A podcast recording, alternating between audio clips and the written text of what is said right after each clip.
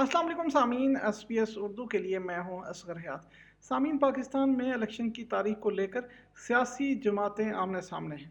Election commission نے جنوری کے آخر میں عام انتخابات کرانے کا اعلان کر رکھا ہے۔ پیپلز پارٹی فوری الیکشن شیڈیول کا مطالبہ کر رہی ہے، جبکہ جمعیت علماء اسلام کے سربراہ مولانا فضل الرحمان الیکشن جنوری کے بعد کروانے کا مطالبہ کر رہے ہیں۔ جیکب آباد میں پریس کانفرنس کرتے ہوئے بلاول بھٹو نے کہا کہ ہم چاہتے ہیں کہ فوری الیکشن ہو۔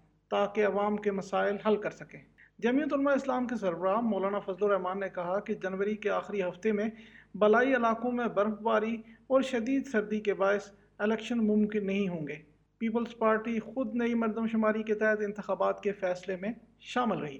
پیپلز پارٹی نے کابینہ میں بیٹھ کر نئی مردم شماری کے تحت فیصلے میں شریک رہی ہے کہ نئی مردم شماری کے تحت الیکشن کرائے جائیں اب نئی مردم شماری کے تحت پھر نئے حلقہ بندیاں ہوں گی۔ نئی حلقہ بندیوں پر آپ کو لوگوں کو اعتراض کا نیا وقت دینا پڑے گا۔ یہ سارے معاملات اس کے ساتھ اس کے لوازمات میں سے ہے۔ اب اندر جو ہے وہ ایک فیصلہ کر کے آتے ہیں، پھر باہر آ کر سیاست کرنے کے لیے وہ دوسری بات کر لیتے ہیں۔ الیکشن تو ہوں گے ہی ہوں گے، لیکن اگر میں نے اتنی سی بات کی ہے کہ اگر جنوری کے آخر میں ہوں گے تو آدھے ملک تو برفباری ہوگی۔ مسلم لیگ نون کے قائد میاں نواز شریف نے وطن واپسی کے لیے دبئی سے خصوصی طیارہ بک کروا لیا ہے۔ جسے امید پاکستان کا نام دیا گیا ہے۔ قائد نون لیگ میاں نواز شریف عمرے کی ادائیگی کے لیے آج لندن سے سعودی عرب روانہ ہوں گے۔ جہاں تقریباً ایک ہفتے قیام کے دوران وہ سعودی اعلیٰ حکام سے ملاقاتیں کریں گے، جبکہ سابق وزیر اعظم سعودی عرب کا دورہ مکمل کر کے سترہ یا اٹھارہ اکتوبر کو دبئی پہنچیں گے۔ ذرائع کا کہنا ہے کہ اکیس اکتوبر کو میاں نواز شریف لیگی کارکنوں اور صافیوں کے ساتھ پاکستان روانہ ہوں گے۔ مسلم لیگ نون کی جانب سے میاں نواز شریف کی وطن واپسی پر لاہور میں استقبال اور مینار پاکستان پر بڑے پاور شو کی تیاری کی جا رہی ہے۔ ملک کے طول و عرض میں جلسوں اور ریلیوں کا انعقاد کر کے کارکنان کو متحرک کیا جا رہا ہے۔ مسلم لیگ نون کی سینئر نائب صدر مریم نواز نے کہا ہے کہ نواز شریف وطن واپس آ کر ملک کو درست سمت پر گامزن کریں گے۔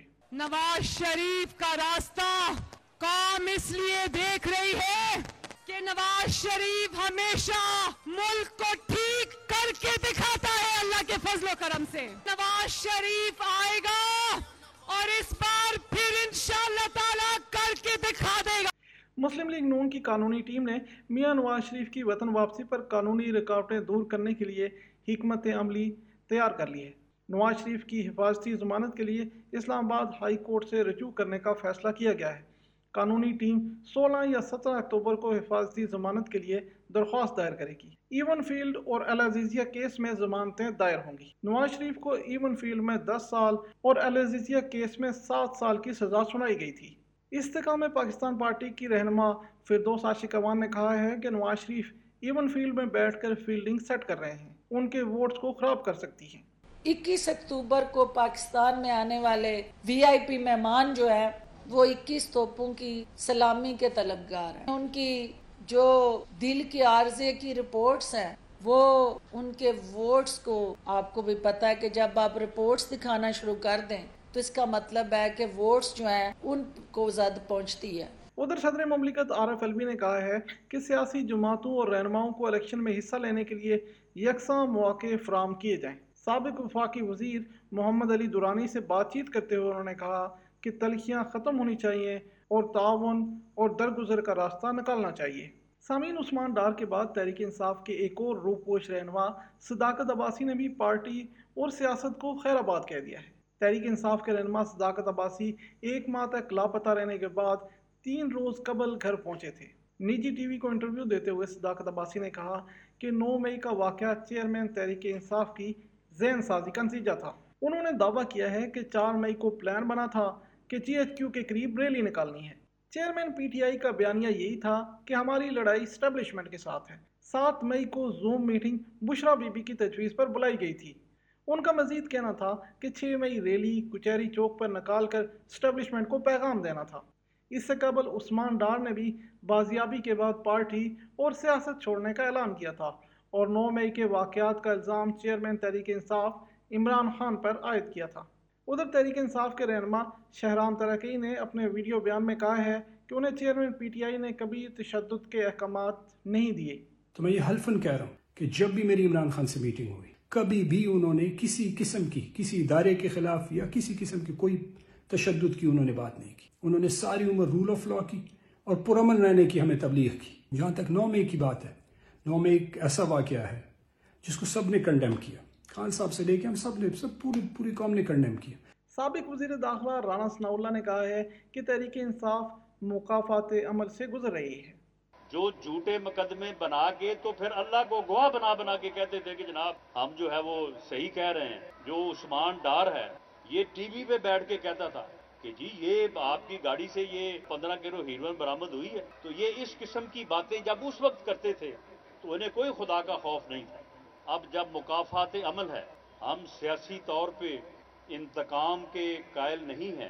سامین چیئرمین تحریک انصاف اور شاہ محمود قریشی کی مشکلات کم نہ ہو سکیں۔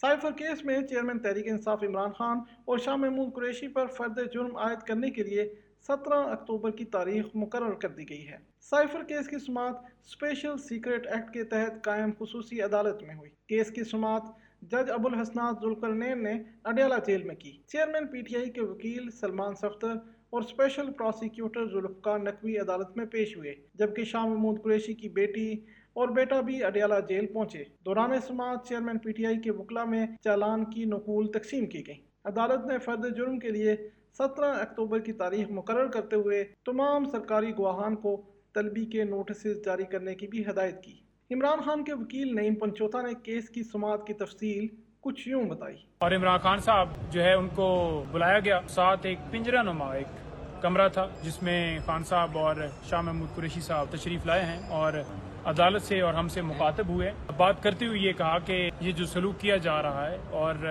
کہ اتنی پابندی ہے کہ وہاں پر نماز پڑھنے کے لیے، وہاں پر جو ہے وہ اتنی سختی کی ہوئی ہے کہ واک کرنے کی سپیس نہیں ہے۔ جیل مینول کے مطابق جو دہشت گرد ہیں، ان کے اوپر بھی اتنی سختیاں نہیں ہیں جتنی کہ عمران خان صاحب کے اوپر لگائی گئی ہیں۔ ادھر آر ڈی اے نے مبینہ طور پر عمران خان کے وکیل شیر افضل مروت کا ذاتی کر تجوزات قرار دے کر مسمار کر دیا ہے۔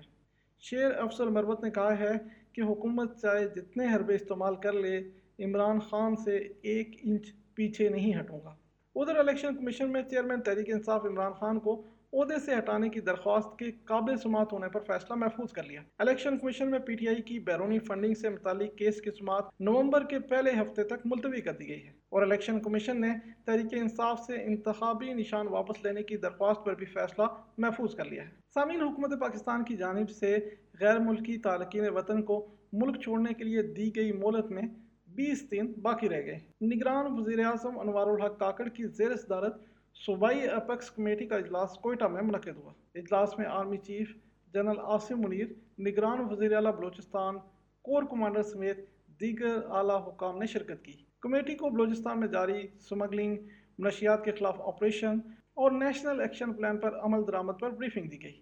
اجلاس میں غیر قانونی طور پر مقیم غیر ملکی باشندوں کے خلاف کارروائی پر بریفنگ دی گئی۔ Army chief general Asim Munir نے فوج کی جانب سے غیر قانونی سرگرمیوں کے خلاف کارروائیوں میں مکمل تعاون کی یقین دہانی کروائی۔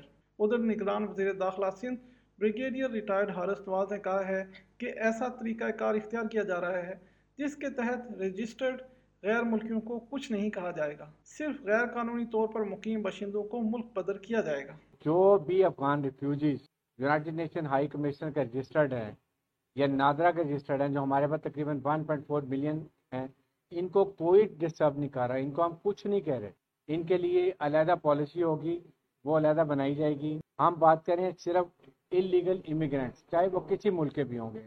ان کو ہم ڈیفینیٹلی ابھی نکالیں گے۔ حکومت پاکستان کی جانب سے ڈیڈ لائن پر عمل درآمد کرتے ہوئے اب تک پچاس کے لگ بھگ خاندان واپس افغانستان منتقل ہو چکے ہیں۔ حکومت پاکستان کا کہنا ہے کہ اکتیس اکتوبر تک ملک نہ چھوڑنے والے غیر ملکی تارکین وطن کو گرفتار کر کے زبردستی ان کے ملک واپس بھیجا جائے گا۔ یہ تھیں اب تک کی اہم ترین خبریں۔ آئندہ مزید خبروں کے ساتھ حاضر ہوں گے۔ تب تک کے لیے اجازت دیجیے اسلام آباد سے ایس پی ایس اردو کے لیے اسکر حیات۔